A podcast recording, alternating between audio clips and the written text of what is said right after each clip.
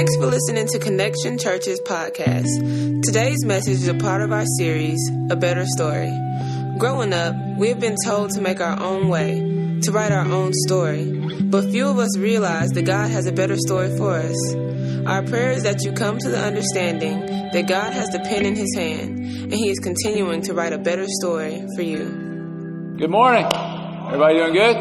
Y'all excited? I'm excited. I'm believing uh, that God is going to continue doing some incredible things here in this place this morning. Um, we've already seen salvations. We've seen baptisms. It's been absolutely incredible. We've seen people take next steps just in saying, I'm willing to take my next step uh, in this journey to a better story um, that we began last week. We're going to continue this week um, and uh, have had some really awesome testimonies come out of um, this last week of the things that God is doing. Um, and just seeing how he works has been absolutely incredible. And I believe, I know with all my heart, he wants to continue to do that, that we're simply joining in the work that God truly desires to do. And uh, so I'm excited about what He has in store for us in this service and, and this time and this moment. We are going to continue this series, um, A Better Story. We started last week, if you remember, we really started looking at the fact that, that uh, sometimes we don't even believe there is a better story. We believe that we're kind of, where we are is kind of going to be the way it is.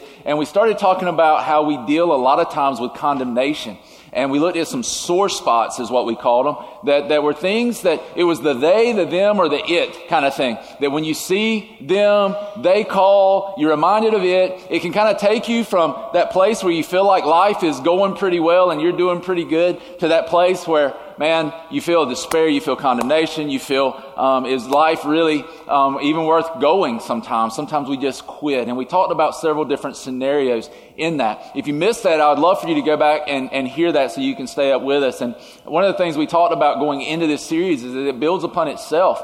Um, we'll try to catch you up each week, but we really want you to be able to be a part of, of each week and, and uh, experiencing this. And one of the, the things we ask you to do is one, be present, you know, be here. Walk through this with us.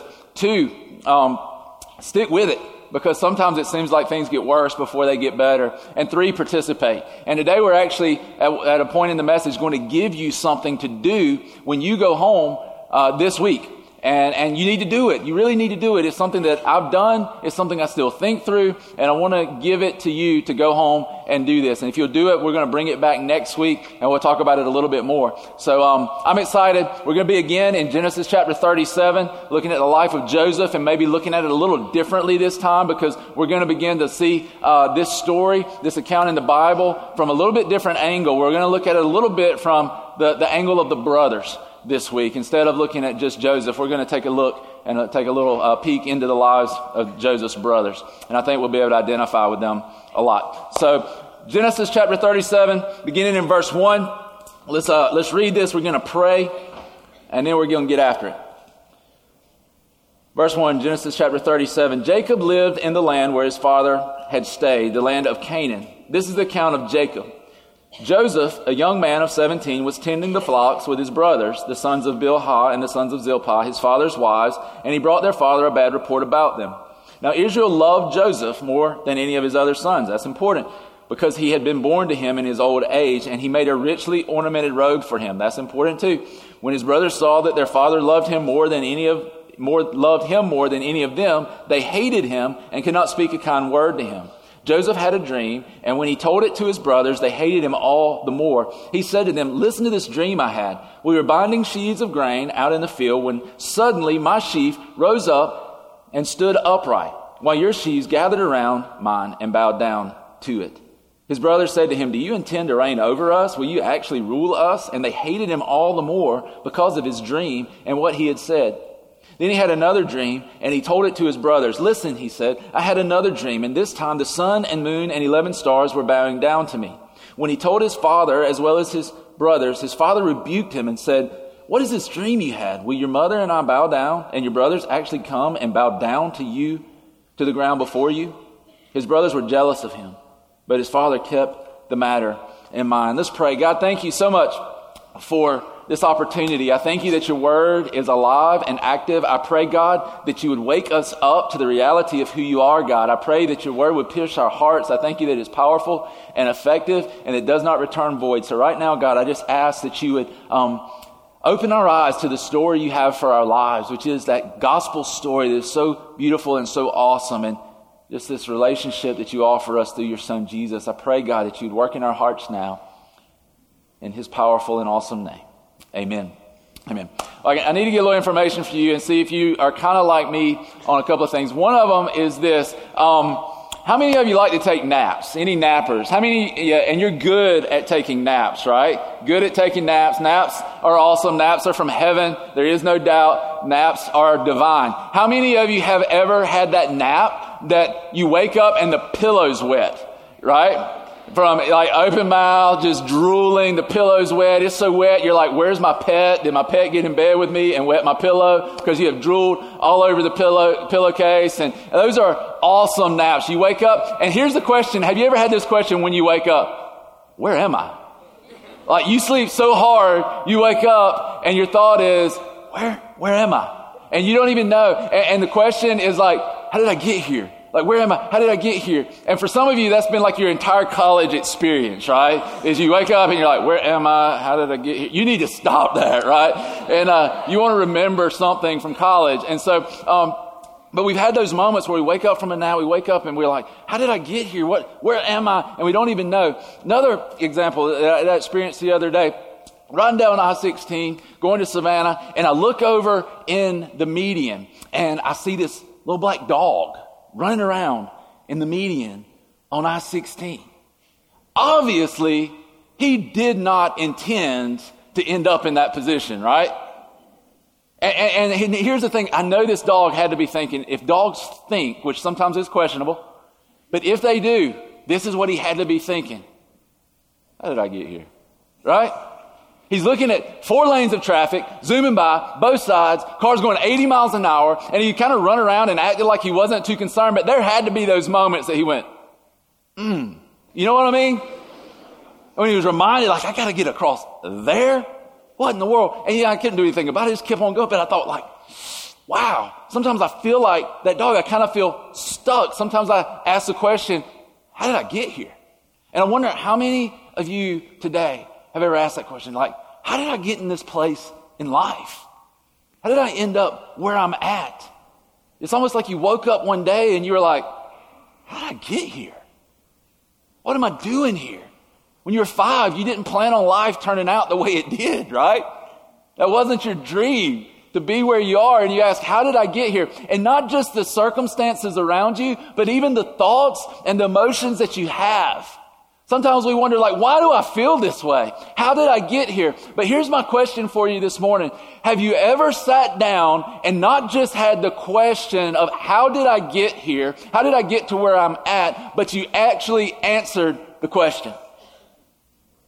Because we'll think about like, how in the world did this happen? But then we never really answer the question. Have you ever taken the time to answer the question, how did I get here? Have you ever taken the time to look back in your past and in your life and go, when did I quit doubt? When did I quit believing that God had a better purpose for myself? When did I quit having such an unpopular opinion of me? When did I give up on life? When did I give up on God ever giving me a better story? When did I just settle for what I am or where I'm at? When did I just develop this false identity that tells me I'm not good enough, I'm unworthy, that I'm only amount to the clothes I wear or the house I live in or the things I do or the people I please? When did we settle into that place? Have you ever stopped and asked that question and actually answered it? This is the thing I can promise you about every person in this room right now. Everybody in here, in some way or another, is in an identity crisis. Every single person. The other night, I'll show, I'll show you. The other night, I'm sitting in the chair in our living room. Susan's on the couch, and and God love my wife because she is the topic of so many conversations or stories in this church. But but here we're sitting there, we're just having a conversation. She's like, you know, I'm going to preach this message on condemnation, and and uh, so then she's like, well, you know, I, I don't think I necessarily deal with with this condemnation. It's, it's more like I don't think it's necessarily an identity thing. It, it's just, I deal with fear. So, so I just don't know if it really applies to me in that way. And, and so here's how I hear that, right? I don't really think the, the series that God put on your heart really applies to me. I'm like, no, no, no, no, you don't. Do not tell me that all this work does not apply to you. And so, in an attempt to not be undone or outdone, I said, well, let me ask you this. If you struggle with fear, then that tells me you don't believe you're valuable enough to God for God to take care of you. Bam. Identity right?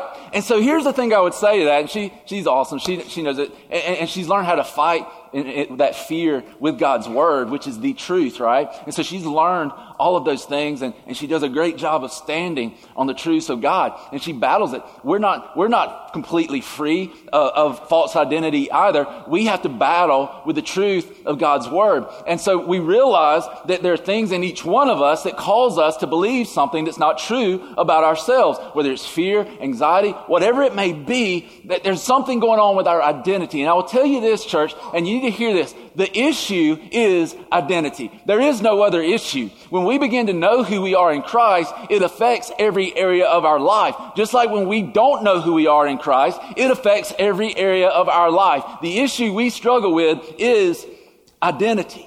I would say this, the vast majority of Christians would say they believe John 8:32 that says then you will know the truth and the truth will set you free. We believe it and, and we believe that we've been saved and we believe in Jesus, but our experience for most of us would not tell us that that scripture is true because so many of us live day to day in the bondage of condemnation and guilt and shame and our past and even fear of the future.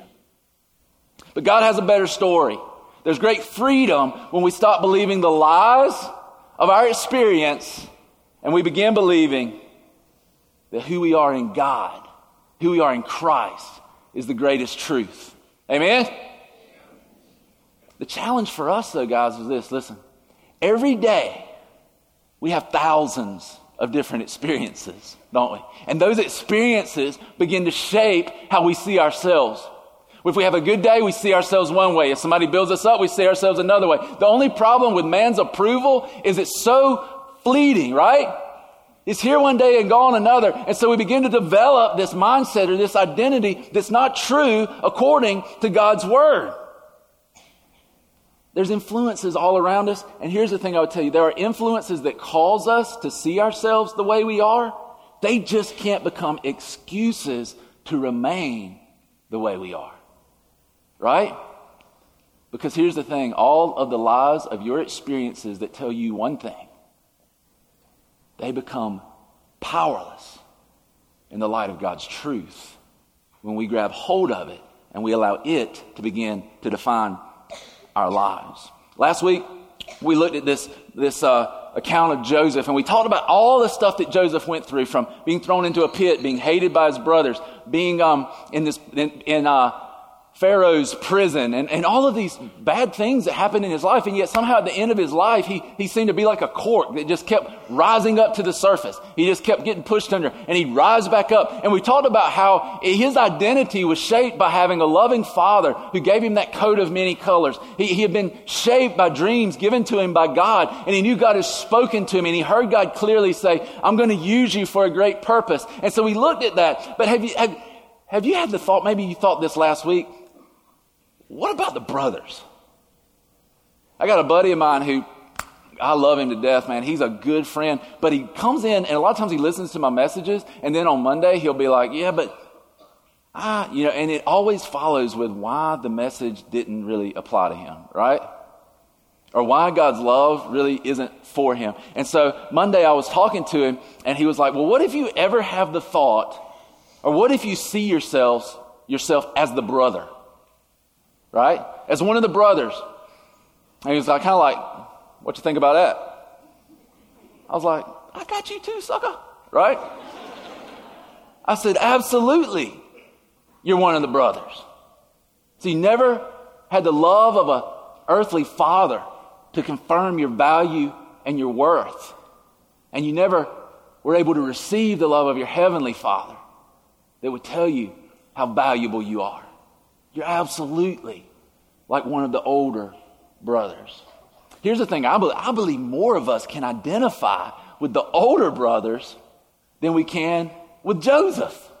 I believe we've all had experiences that try to tell us something that is untrue about our lives. We believed our experiences rather than God's truth. And so the experiences of these older brothers who had no coat, right? They had no coat. They, had, they weren't given the coat of many colors. They, they weren't the favor of their earthly father. All they knew is that we're sons of mothers that our father didn't even really love.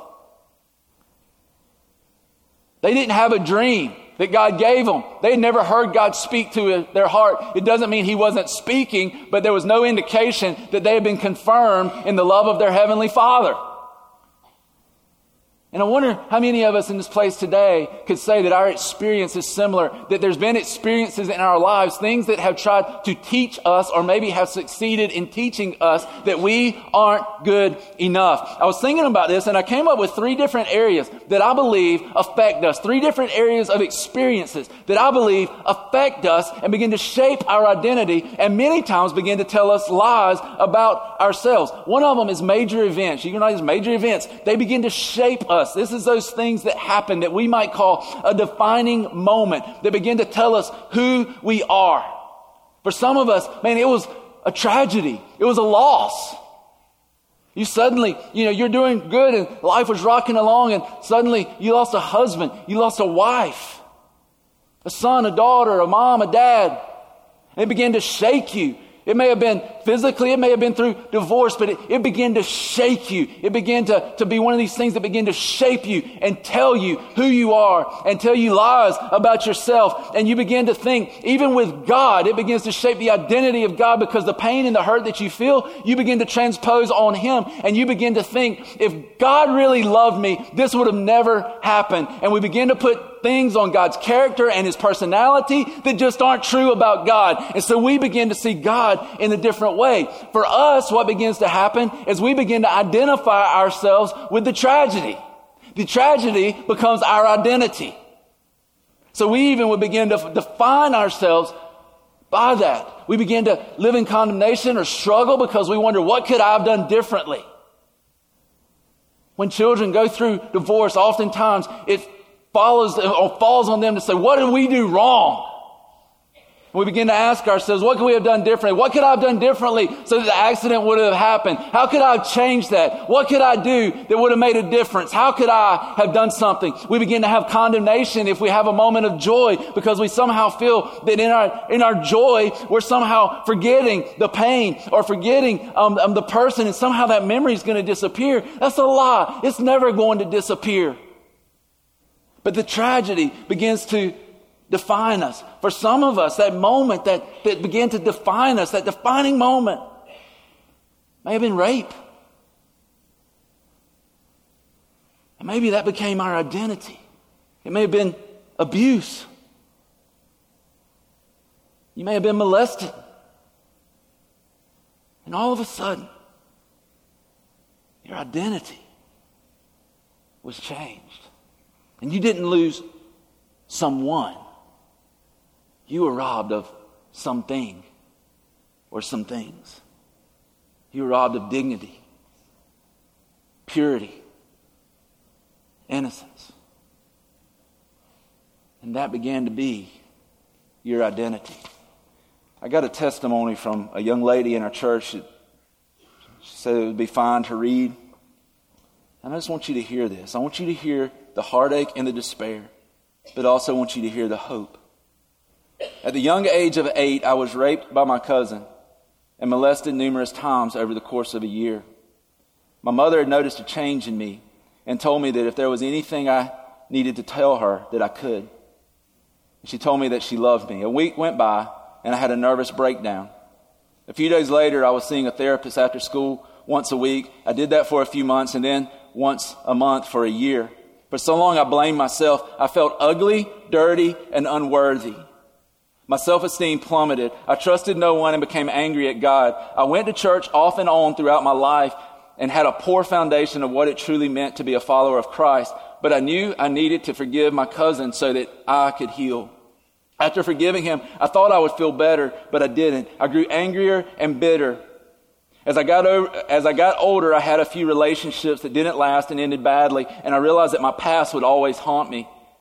I would just remain a statistic. I would always be ugly, dirty, and unworthy. My sophomore year of college, I went through a downward spiral of drinking, partying, and doing things I should not have been doing, all to suppress the hurt for just a little bit longer. It was an attempt to forget. I would pray at night asking God to help me, asking for forgiveness, but I truly didn't want to receive it. I wanted to do it on my own because I believed a lie that God didn't love me. And after years of running, He surely couldn't save someone ugly, dirty, and unworthy like me. I started finding my satisfaction and self-worth in the guys I dated, the clothes I wore, and the things that I did. For so long, I had an identity crisis. I didn't know who I truly was. After graduation from Georgia Southern, I had to finish up my degree by taking classes over the summer. I'll never forget the day that a girl in my class sitting next to me saw the tattoo of the Jesus fish on my foot.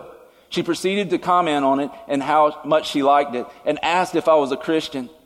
I told her that I would like to believe that I am, but not a, but not a very good one. She responded with asking me where I was going to church. I told her that I'd been to church a few, a few churches around town, but was not having any luck as to one that I particularly liked. She then invited me to out Connection Church. I can't thank this girl enough for being so bold and asking me to come to the church where God would change my heart and forever change my life. Two years ago, at the age of 23, I went from death to life and partook in spontaneous baptisms at our church one Sunday. Later that year, I read in John 7, 11 through 16, alongside 40,000 other college students at Passion, and realized that my funeral had been interrupted, that my identity is in Christ, and that through Him I am made clean.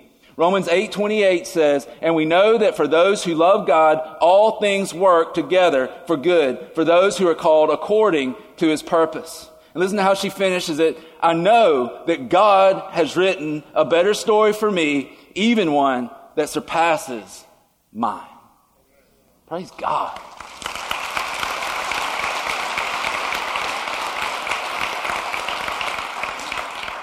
Listen, there is hope. I don't know what event you've been through. I wish I could go through every scenario through these three things. I can't. I'm depending on the Holy Spirit to speak to your heart that you could see what experience has taught you that's contrary to God's truth so that we can then put His truth in your life and you go, Oh, I see now. I believe lies. I don't know what's going on, but there's hope. And His hope, and the name of the hope is Jesus. He brings hope where there is no hope. So many times I've wondered during, during my, my time with the Lord and walking with Jesus and going through difficult times. God, why is this happening? Why are we walking through this? Why have I had to deal with seven years of one thing after another with my dad and health issues? Why is this happening? I don't understand it, God. I don't understand it. And the longer I've walked with Him, the more I've realized it's okay to say, I don't know. It's okay to look at the situation and why did this happen? I don't know. And when you get a God question, sometimes we don't know. His thoughts are not our thoughts. We don't think like Him. But this is what I do know, and this is what I turn to. God is good. God is sovereign. God is faithful, and you can trust Him. And you can take your next step with Him. You don't have to have enough faith to take 10 steps. You've got to have enough faith to take one step. And if you'll take that one step with God, if you'll take that one step with Jesus, then He'll give you the strength to take the next step. All you have to do in following Christ is take one step after another, knowing that He is good because you can't look at the cross and think that God is bad. You can't look at His Son dying, bleeding on a cross for you and say He's a bad God. No, you can't.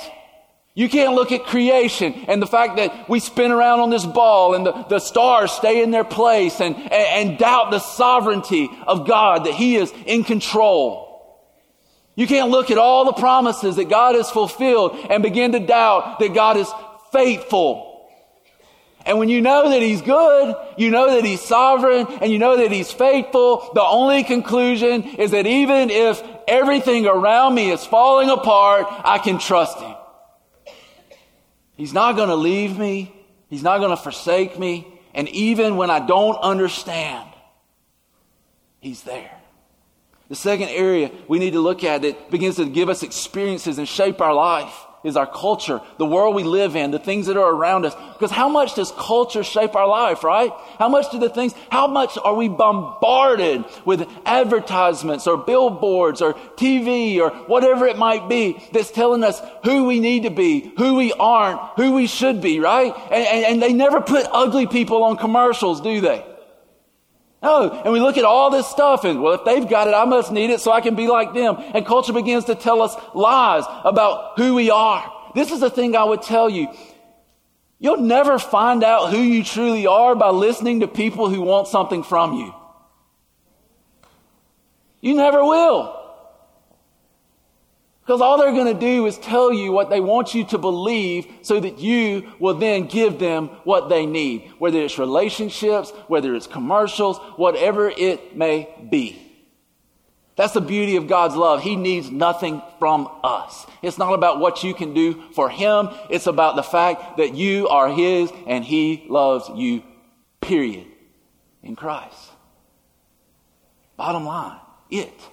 For some of us, we believe lies from our culture that's defined who we are and told us who we should be and told us what we should look like. Listen, girls, here's, here's, here's how this goes down. You know this, that, that the world tells you like, it's okay to have sex before marriage. That Bible thing, man, it's old, it's out of date, it's antiquated. You just need to throw it out. It's okay. Just go ahead. It's not going to hurt you. It's not going to affect you. In fact, if you want to truly know love and acceptance, you better sleep with him. Because if you don't, he's going to walk out on you like everybody somebody else in your life. And if you don't sleep with him, he's gone.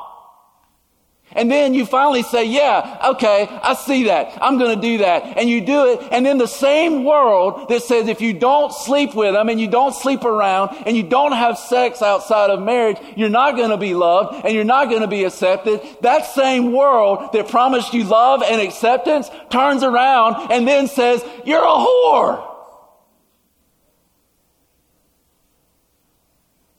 It desires to destroy you.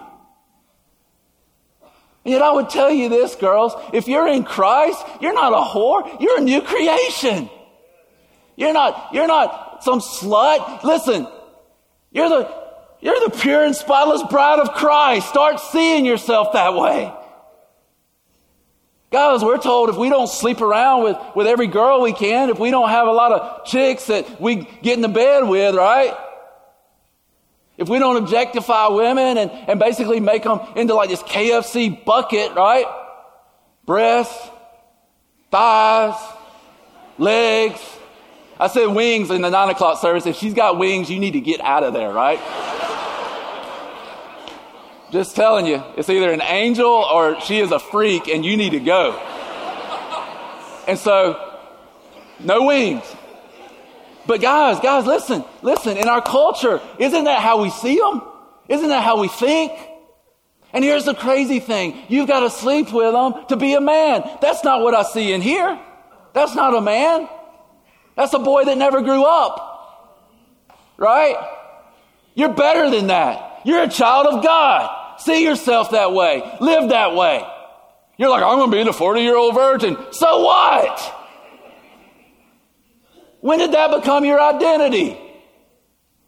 It's not.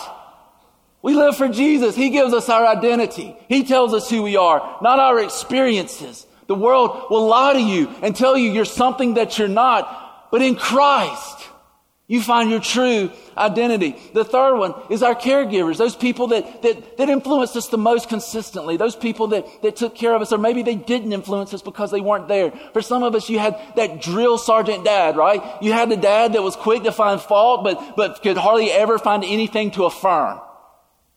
Sometimes I worry about being that dad. And here's the thing, no matter how hard we try, we're all imperfect. I told you guys a story a couple of weeks ago about the Friday morning that was the morning from hell where, where all the kids were crying. Susan was like trying to help me get out the door. I felt like the worst father ever. I knocked down the basketball goal on the way out of the driveway. I mean, it was a horrible morning. And all I could think all day was, what is my son going to be telling a therapist in 20 years? Well, my dad, he hated basketball goals. He hated cats. You know, uh, I think I don't even think he might have hated me. You know, we try, but we're imperfect and we we mess it up. That afternoon, I put my arm around Dake, my oldest son, and I said, "Buddy, I'm so sorry we had such a bad morning this morning." He goes, "It's okay, Dad." And I said, "Listen, man, I try really hard to be a good dad. I just screw it up a lot." And he looked at me and he smiled. And I'm still trying to figure out if that smile meant, Dad, I know you try really hard, and, and, and because of that, I know you love me. Or if it meant, you're right, you really screw it up a lot. I hope it was the first one. But, but sometimes our, our parents, man, if they, if they were that way where you never seem to do good enough, you were never never acceptable unless you did good. How do you see yourself? I'm loved whenever I do good, but I'm not loved if I'm not performing well. And then you begin to take that and you put it on God and you say, if God loves me, then, then, then it's going to be because of what I do, not because of what he's done or who he is. And so we begin to take that and we begin to see God that way. That is not God. God does not change. God is the same yesterday, today, and forever. His love never fails. And when we think we're unlovable, he just says, Come here. And we think we've got to run away, but his love is not conditioned upon our approval, our obedience. If you are in Christ, the Bible says that you come boldly before the throne of grace to receive grace and mercy, not to run away. This is our God. This is what he does. For some of you, you had the absent dad. Right? He just wasn't there. Maybe he checked out sometime in your childhood. Maybe he just wasn't there even from the time you were born. And so your thought, your mindset is this, that somehow I, am not loved. Somehow, if, if he didn't love me, nobody else will either. Whatever was wrong with me that made him leave is going to be found out by everybody sooner or later, including God. Can I reassure you with this? God knows what you've done. God knows what you're doing. He knows the thoughts you're having, and He knows everything you're going to do and think in the future. And you know what He says? Come here. Come here. God is so much higher than us. He's not going to leave. You can let Him write the story of your life. He's not going to leave.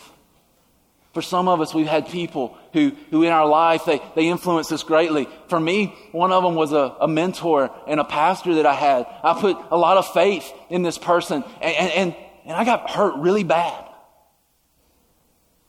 I thought I was going to help in a church and then I began to be accused of trying to take over the church. And my heart was telling me that it wasn't true. I remember talking to my brother-in-law on the telephone at night, going, man, tell me, am I doing something wrong? What's wrong with me? What's going on? He'd be like, dude, I don't know, but it shouldn't be this hard. You got to get out of there. I was told that if I ever wanted to pastor a church, I had to be a better preacher. Well, put this in your pipe and smoke it, right?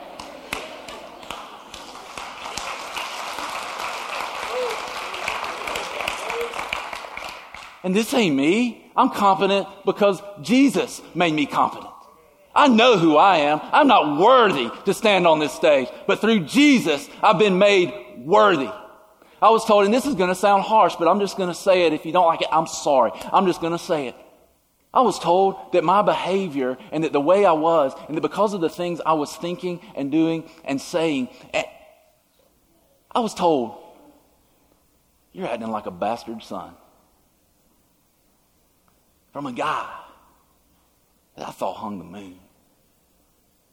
I couldn't do enough to please him, but it set me up for a lot of manipulation and it set me up for a lot of hurt. Could you possibly see how that might have developed a little sore spot in my heart that affected me every day of my life because, hello, I was in ministry? Hello, I preached every Sunday. Do you think maybe every Sunday afternoon I might would go home and ask the question, was that good enough? Am I good enough? Does God love me? God, did I do enough good today that you would love me, that you would smile, that you would look at me and say, that a boy, way to go get him. And it killed me for years but the truth will set you free. I know that I'm loved and I'm accepted, not because of what I've done, but because of what Jesus did on the cross for me. And if you are in Christ, so are you. These experiences develop these sore spots that give us this false identity. And then those sore spots, those days, the dims, the its, those things that seem to continually come back and point at us and, and poke the sore spot, they just reinforce the experience that we've had. They, they, they almost prophesy the experiences we're going to have, and then they just reinforce the false identity that we've been living in. We've got to get to a place where we take this, where we take His Word and we lay it over the top of all of our experiences and we say, this is the truth. We've got to get to a place where we don't let the world and what it tells us define us, but God's Word becomes the defining truth in our life. If what you've experienced and what the world is telling you and, and what your experience is telling you about you does not line up with the Word of God, you need to throw it out. There's only two places that every experience can go it lines up with God's word, and I accept it. Or it doesn't, and it's a lie, and it goes in the trash. It's the only places that it could possibly go. But here we are. We find ourselves in this place with, like Joseph's brothers, where not everything's perfect. We're surrounded by imperfect influences. And, so what do we do? I mean, what, what happens? How do we, how do we overcome this? And the crazy thing about it is Joseph's brothers, um, they, they couldn't see this. They didn't have the coat. They didn't have the dreams. They didn't know. They, they, they, they didn't have their assurance of who they were. And yet here's the crazy thing about their story. When they get to the end of the story and you get to the end of Genesis chapter 50, you begin to realize that they received grace and forgiveness from Joseph. Joseph, as they came groveling to him, asking them after their father's death, please don't kill us for all the things we did for you, all the hate that we poured out on you. Please don't kill us. Joseph, being a foreshadowing of Jesus, offers them grace and forgiveness that they do not deserve. And when we come in all of our guilt and all of our shame and all of the condemnation that we've been toting and this false identity that we are, and we lay it at the feet of Jesus, we come to this place where we finally realize He's given me grace, and He's given me forgiveness, and He's given me mercy. We lift up our eyes and we don't see the eyes of judgment, we see the eyes of grace if we're in Christ. That is us. We're his children, adopted for eternity, resting in his love, a love that changes us. We oftentimes try to change our behavior to be loved when it's only until we realize we are loved that our behavior begins to change. We get it backwards. God changes us from the inside out. And we look at these guys and we look at all the, the characters in Scripture, all these biblical people, all these biblical accounts. And the Bible says that they're given to us for one reason. One of the reasons is so that we can learn from their lives. And this is the thing I've realized. You know who had an identity crisis in the Bible? Everybody. They were all messed up. All of them. That was funny. That's what I'm telling you. I am on a roll today. Everybody was messed up. Every single person. And there was nobody more messed up than the apostle Peter, right? I mean, you even laugh. Some of you even laugh because we've heard so many stories about how bad Peter would screw up. So many times we can see ourselves in the life of Peter because we look at it and we're like, man, I'm just, I stick my foot in my mouth. I do stupid stuff. I think of stupid stuff. And it's easy for us to look at Peter and go, well, thank God, I'm not as bad as Peter was. You know, at least I'm not that stupid. And we start looking at Peter, but I got one question for you. You ever walked on water? Something to think about. Peter did. In Matthew chapter 14, I want you to hear these verses, and we're, going, we're, we're about to bring this to a close, but I want you to hear these verses because there's some truths in here that are able to trump our experience. Whatever experience is telling us, if it does not line up with these truths that I'm about to give you out of these verses in Matthew chapter 14, beginning in verse 22, then it is trash and it needs to be thrown out. Here's the, here, here's the, the, the account of, of Peter walking on water.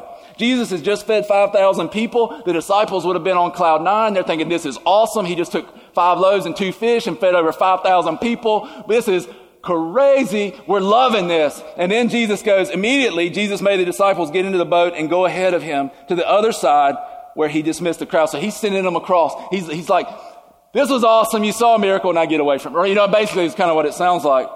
And then he says, after he had dismissed them, he went up on a mountainside by himself to pray. When evening came, he was there alone. But the boat was already a considerable distance from the land, buffeted by the waves because the wind was against it. During the fourth watch of the night, Jesus went out to them, walking on the lake. When the disciples saw him walking on the lake, they were terrified. It's a ghost, they said, and cried out in fear. But Jesus immediately said to them, Take courage. It is I. Don't be afraid. Lord, if it's you, Peter replied, tell me to come to you on the water. I used to think that that was a statement that Peter was trying to learn the identity of Jesus, but I really began to believe it's a statement that Jesus, that Peter is trying to learn his own identity. I believe it is a statement to try to clarify who Peter is more than it is a statement to try to clarify who Jesus is. Because for Peter to get out of the boat, to put his feet on the water, to feel the water turn into to solid ground, for him to be able to walk upon it. For Peter, that means, wow, I'm accepted. I'm loved. I'm even better than the other 11 knuckleheads still in that boat. Y'all look at me. Jesus loves me. I'm the only one that's ever walked on water. How about that? I am a special disciple. And so Peter yells out, Lord, let me come to you. Jesus just says, come. He knows what's going to happen. He just says, come. Come on, Peter. Come on, big guy. Then Peter got down out of the boat, walked on the water, and came toward Jesus. But when he saw the wind, he was afraid, and he began sinking, to sink. He cried out, Lord, save me. And immediately, listen, immediately, immediately, Jesus reached out his hand and caught him. You have little faith, he said. Why do you doubt?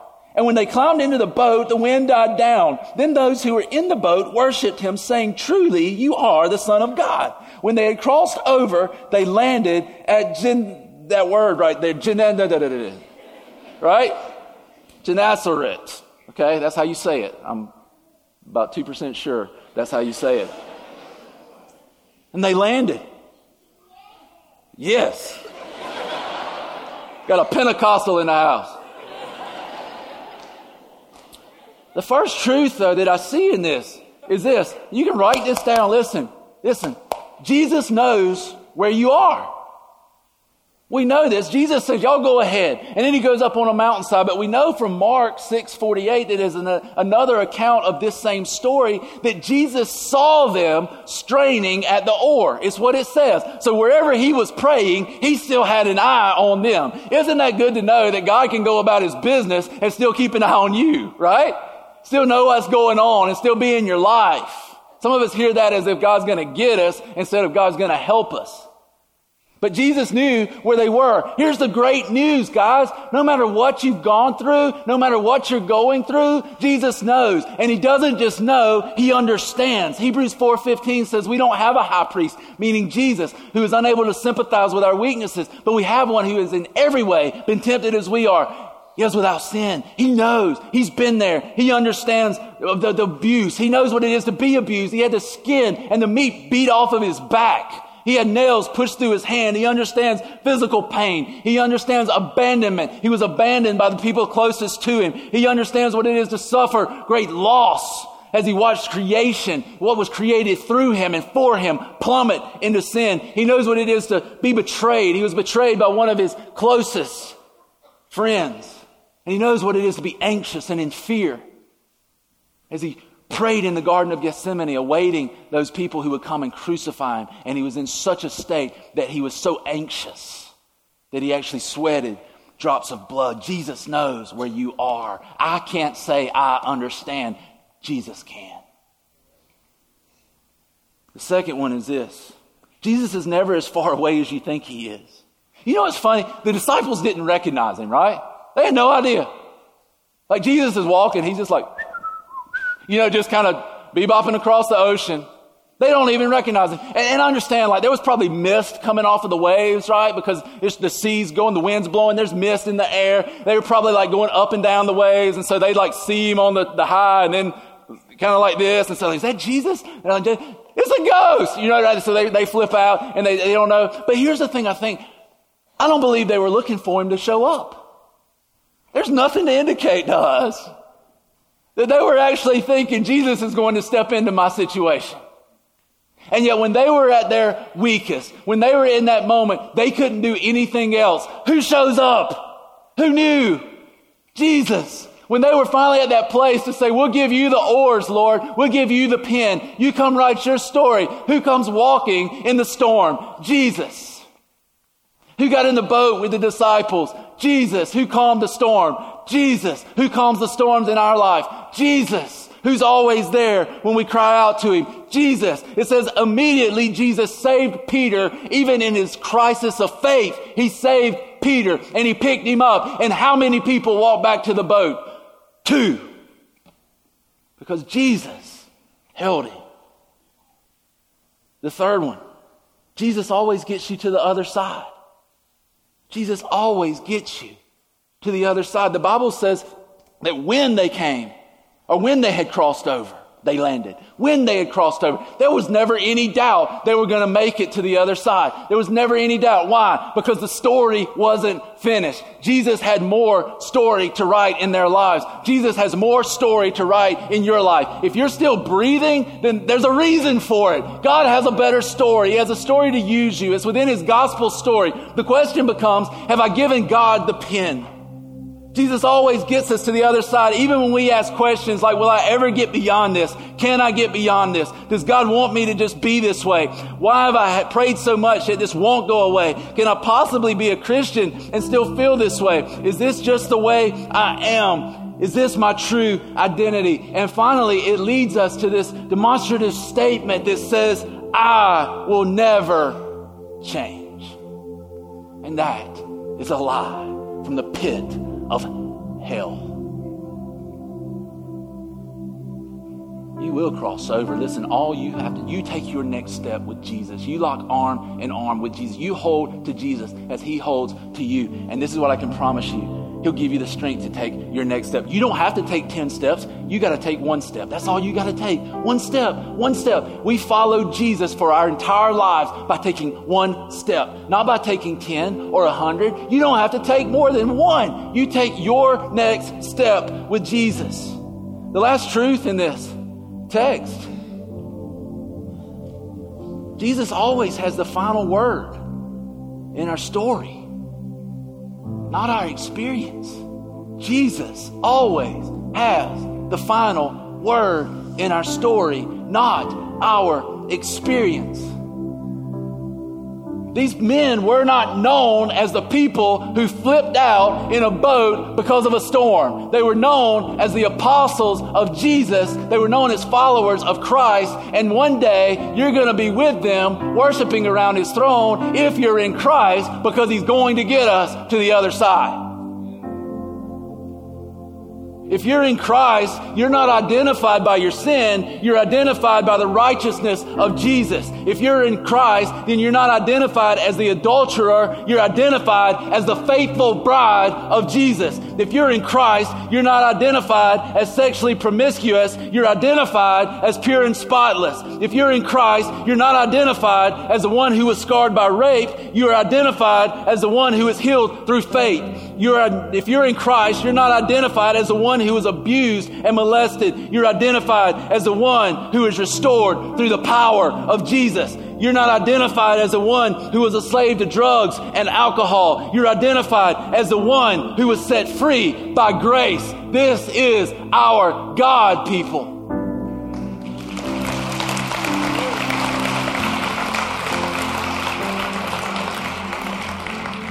You're not identified by your experiences. You're identified by the big T, the truth of Jesus Christ that's found in His Word. That's truth with a capital T.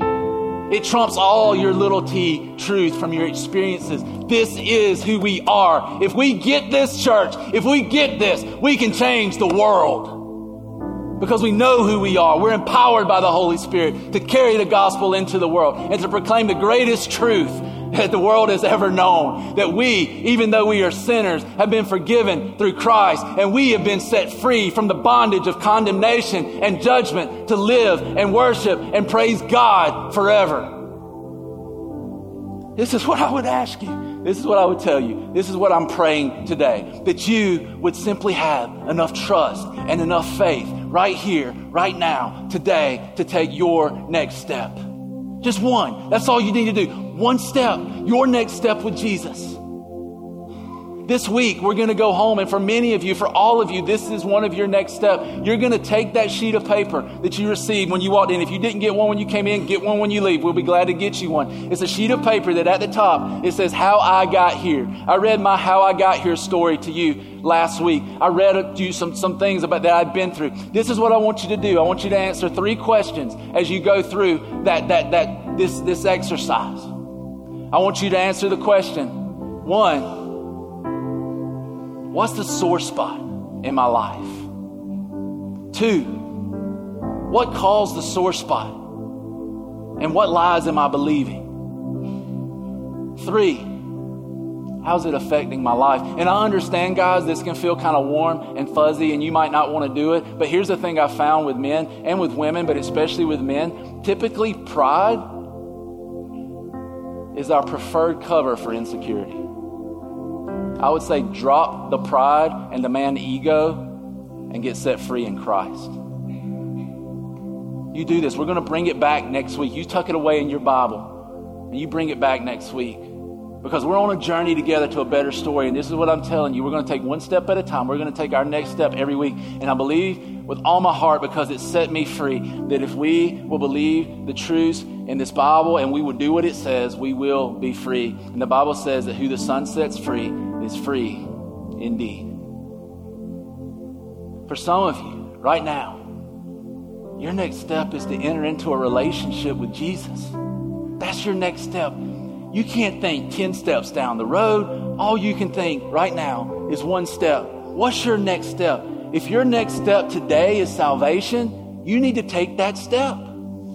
If it's today saying, I want a relationship with Jesus, I want to be set free from my sin and the condemnation of my life, that's your next step, just to receive the invitation of, that Jesus has given you. And say, Yes, Jesus, I want that. I want a relationship. I want the forgiveness of sins. I want to serve you with my whole life. I'll give you my life as this, this blank sheet of paper. You wipe all the junk off of it and you write your story on it, Lord. Here's my life. Take it. I want you. I need you. I can't do it on my own. I'm putting the pen down for the first time in my life and saying, Jesus, I need you. And here's what I want to know. That's your next step. I want to ask you to do something absolutely crazy. This is crazy. This will blow you away way, if you've never been to church before, what I'm about to ask you to do, I'm going to ask you to put your hand in there.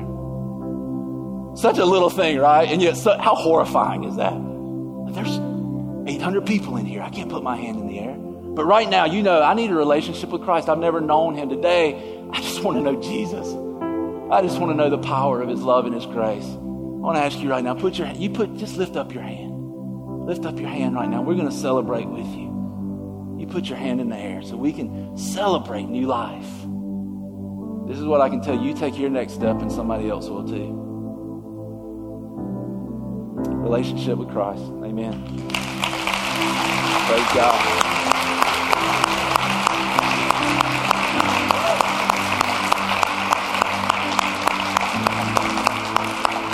Amen. Who else? Stick your hands up. Who else? You know your heart's beating 100 miles an hour. Don't back down. Jesus didn't back down. Amen. Amen. Praise God. Hey, listen, listen, listen, listen, listen. We're not done. We got next steps to take. We, we got, hey, that's your first step. We want to help you with the next one. We're not just going to say, look, hey, praise God, they're saved. They got fire insurance. We want to walk through life with you. And we want to pray with you, right? We want to pray with you. We want to celebrate with you. And I'm going to ask you, if you'll let us pray with you, if you would just give us that privilege and that honor, will you walk over here to my left and your right? There's some people that'll love you and that'll pray with you and help you. Let us pray with you this morning. Let us help you take your next step. You raised your hand. Maybe you hadn't raised your hand yet. You just get up and move. People will start thinking you're just part of the prayer team. They won't even know, right? Just get up and go. You just start moving and we're going to celebrate life with you, life in Christ. God loves you, even you. Listen, here's the next thing. Here's the next thing. We're about to celebrate baptisms. We're about to celebrate people going from death to life. We're about to see this outward expression of what God's done in our heart. And here's the thing I believe with all my heart there are some of you here this morning, you didn't know you were getting baptized this morning. There were some of you this morning that you're like, like, like the story. Almost said the name. You're like the story. And today is the day that you start fresh. You've never been baptized as a believer. You've never been baptized as a believer in Christ. This is believer's baptism. This is for people who know Christ. You've never been baptized. Here's the cool thing about it. If you're a believer in Jesus and you've never been baptized as a believer in Jesus, this is a step you don't even have to pray about. It's in the Bible. It's plain. It's clear. And in just a moment, I'm going to ask you that if you know today your next step is to be baptized and make a statement that you're going to live your life for Christ and you're going to make a statement that I've been cleansed of my sin and you're going to make a statement that I belong to Jesus, I'm going to ask you to walk to the front. Here's the thing you came and you weren't planning on being baptized this morning. It's okay. We've got shorts, we've got shirts, we've got underwear, we got whatever you need to take your next step this morning. And in just a second, I'm just going out. I don't even know. I don't. I don't even know for sure who's here that's getting baptized. I don't know. I'm just going out on a limb right here. I'm going to count to three, and you know in your heart that today is the day that you're supposed to be baptized. You know it's your next step. You, know. I'm going to count to three. And I'm going to ask you to stand up, and you come down here and we're going to take you and we'll take care of you. We'll get you clothes, we'll get you everything you need. But you know today is the day I need to be baptized. If you can't come down here by yourself, you grab the person next to you and let them walk with you. Probably somebody you know, right? If you don't know anybody, you come on. We'll introduce ourselves to you and we'll love on you. But here's the thing I would tell you on the count of three, you get out of your seat and you come and let's be baptized. Let's celebrate the life that Jesus has given us. You've never been baptized, you get out of your seat. On the count of three, you ready? You ready? I'm nervous. Y'all nervous? One, two, three. You start moving. You get up out of your seat you come on. Amen.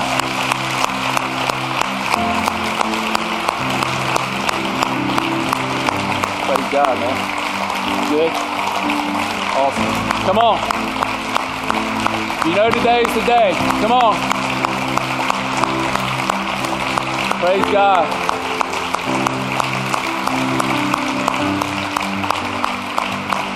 Who else?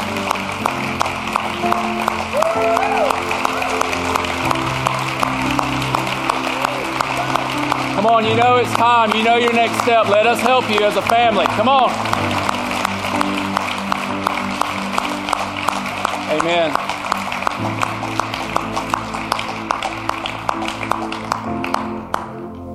We got one more question. You're here today, and you know. Um, your next step's just to continue on. Your next step's just to say, Lord, feel like I'm in the storm. I feel like I've been through the storm. I need my identity reshaped by you. I need to know the truth, God, and I want the truth, and I'm going to stand on your truth. God, just help me take my next step. Today, I want to pray with you and help you do that. I'm going to ask you, just right where you are, will you stand up and let us pray for you? Just take your next step of faith and say, and I believe that if I stand in my feet, and God is there. He loves me. I'm going to take my next step. I'm going to be bold. I'm going to be courageous because the word tells me that I can. I'm not a cowardice. I'm not I'm bold. I'm courageous because the Bible tells me that. I know. Jesus loves me. This I know, for the Bible tells me so. Doesn't get any better than that, does it?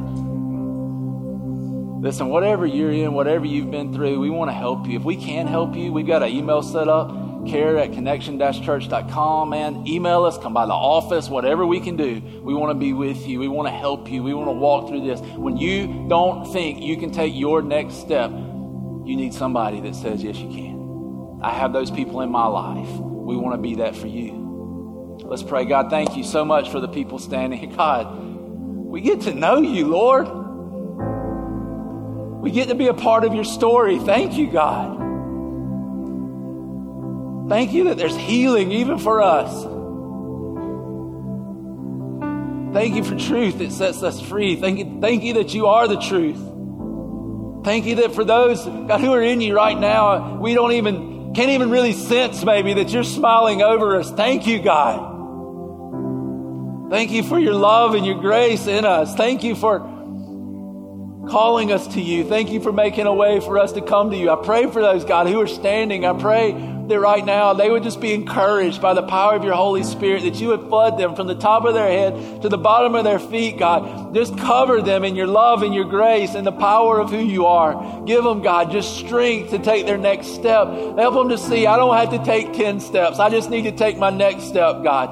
And give them the strength to do it, knowing that if I'll take my next one, God will give me the strength to take the next one and the next one and the next one and when I get to the end of my journey and I'm about to cross over with you, I know you'll get us to the other side, Lord. I know that when we look back and we've looked at this series of next steps that we've taken, God, I pray we would not have missed the joy of the journey with you. I pray that we would take every step rejoicing in you, knowing that our future is secure in you, God. Give us strength, give us your peace, and give us your power to do what only you can do, God. Change our hearts and change our lives. We love you, God. We thank you for a better story in our lives, a story that we couldn't write. Give us strength, give us peace to take those next steps, God, one at a time. And we love you and we thank you for working in us. In Jesus' name.